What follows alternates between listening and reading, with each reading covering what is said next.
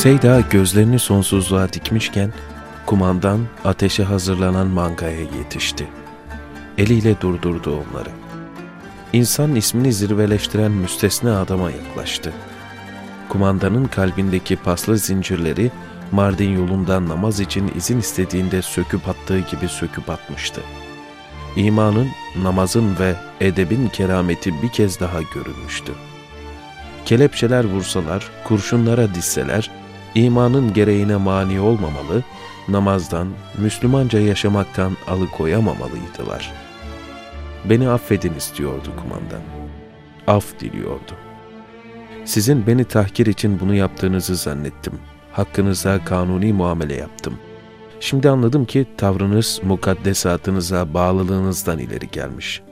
Hakkınızda verilen hüküm iptal edilmiştir. Dini salahatınızdan dolayı şayanı takdirsiniz. Sizi rahatsız ettim. Tekrar rica ediyorum. Beni affediniz dedi. Bu kararla yüzler gülmüş, hava yumuşamış, bir kez daha iman ve samimiyet karşısında küfür ve yalan yıkılmış, mağlup olmuştu. Ateşlere atılan dedesinin yolundan yürüyen sadık bir torun, Rabbini vekil tutmanın ve ona güvenmenin yeteceğini bir kez daha göstermişti. Ve bitiyor zannedilen bir hayat yoluna yeniden devam etmişti. Tıpkı zamanın içerisinde seyreden, karanlıklarda gürültüyle yol alan tren gibi. Hadise ve şöhreti kısa zamanda yayıldı Sibirya'ya.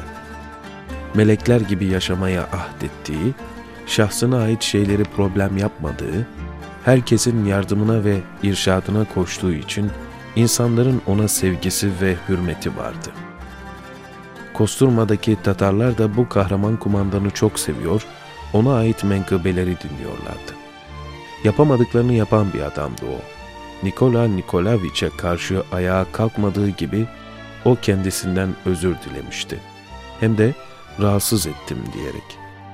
seve seve uğruna canlarını feda edebilecekleri iman yolunun bu aziz kahramanına kefil oldular. O kefaletten sonra artık daha rahat geziyor, akşamları da Volga nehrinin kenarındaki camide kalıyordu.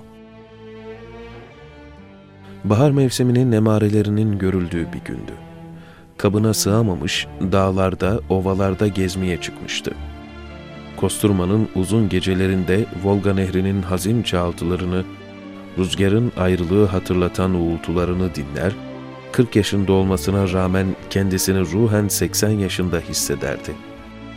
İçindeki aşılmaz davete uyarak yürüdü, yürüdü. Namazlarını kıldı. Tesbihatına mahlukatı ortak etti. İnledi, ağladı. İnsan zayıftı, insan aciz.'' bir dosta derdini dökeceği, iki kelime konuşacağı bir yarana ne kadar da ihtiyacı vardı. Onu anlayan, onu dinleyen bir gönüle, bir sese. Molla Habibe, Demir Mahe'ye, Ali Çavuş'a. Ablası Dürriye hanımefendinin emaneti, kahraman ve fedakar talebesi Ubeyd gibi birisine.